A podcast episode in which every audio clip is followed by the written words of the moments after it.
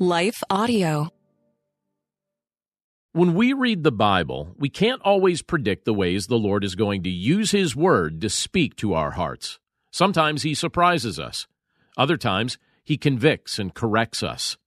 Frequently, He encourages us and reminds us that we aren't alone in this world.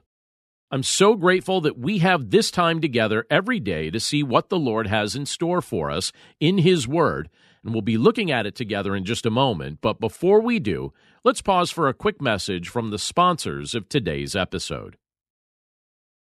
It goes without saying, but the Bible has changed so many lives. Take a second to think about what life would be like if you didn't have access to a Bible or if you weren't even allowed to own one. And that's a reality that many are facing. That's why I want to tell you about one of our partners, Cru. Cru has missionaries in almost every country, and they are seeing people come to know Jesus. There's just one thing they're missing a Bible in their own language. For only $24 a month, you can provide three people with Bibles each and every month. When you sign up to provide three Bibles with a monthly gift of $24, Cru will also provide meals to 12 hungry individuals through their humanitarian aid ministry. Plus, you'll receive a free copy of my book, Walking in Wisdom. Simply text WISDOM to 71326 to help today. That's W I S D O M or visit give.cru.org slash wisdom. Again, that's give.cru.org slash wisdom. Message and data rates may apply. Available to U.S. addresses only.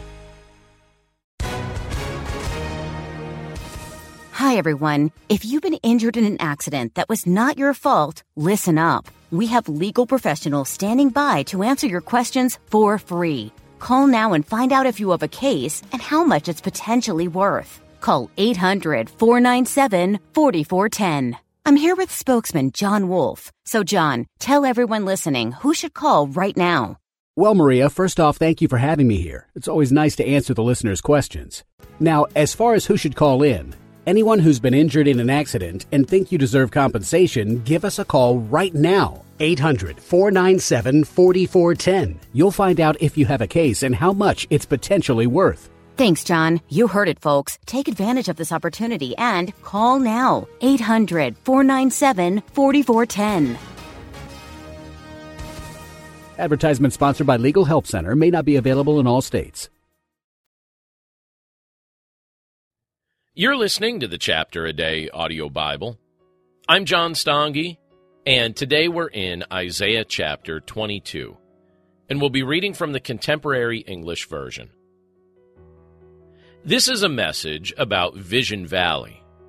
Why are you celebrating on the flat roofs of your houses? Your city is filled with noisy shouts. Those who lie drunk in your streets were not killed in battle.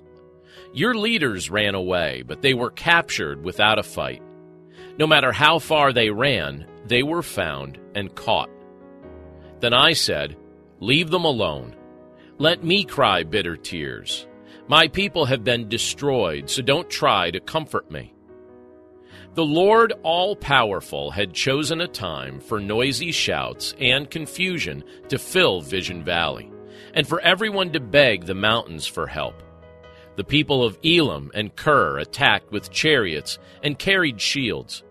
Your most beautiful valleys were covered with chariots.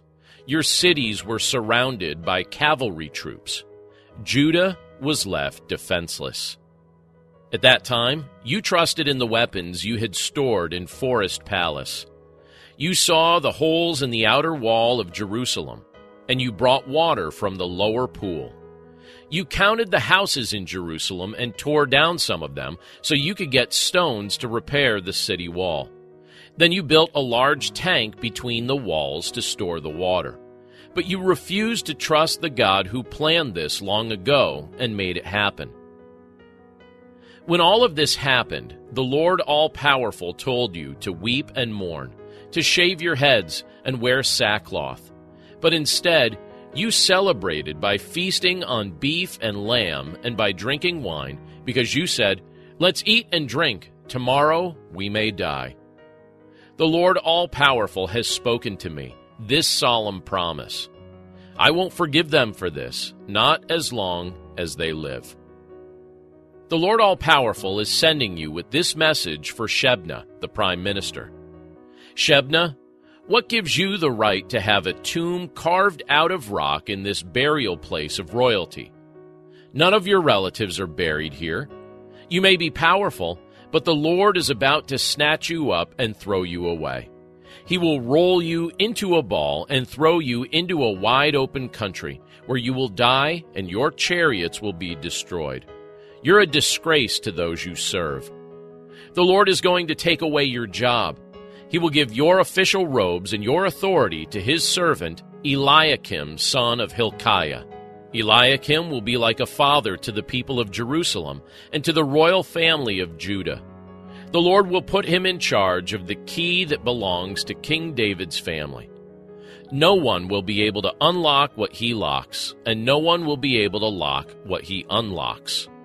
The Lord will make him as firm in his position as a tent peg hammered in the ground, and Eliakim will bring honor to his family. His children and relatives will be supported by him, like pans hanging from a peg on the wall. That peg is fastened firmly now, but someday it will be shaken loose and fall down.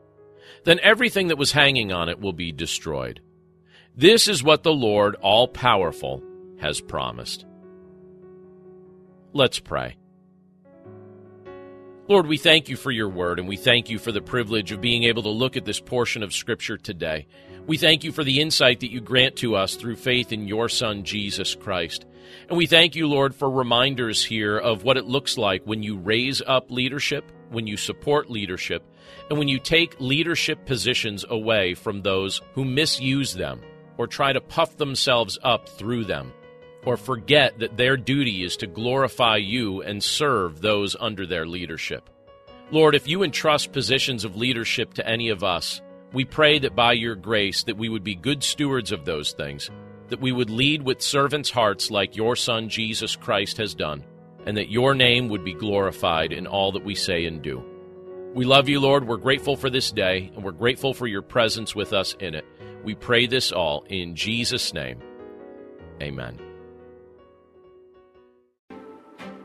Hello, I'm Adam Comer. And I'm Ryan Chittister. And we are the host of Life After Addiction podcast. What we believe is that addiction is not a surprise to God. That's right. We discuss addiction from a biblical worldview and how true freedom comes through a personal relationship with Jesus Christ. Absolute freedom from addiction. The secular worldview of once an addict, always an addict is just not true.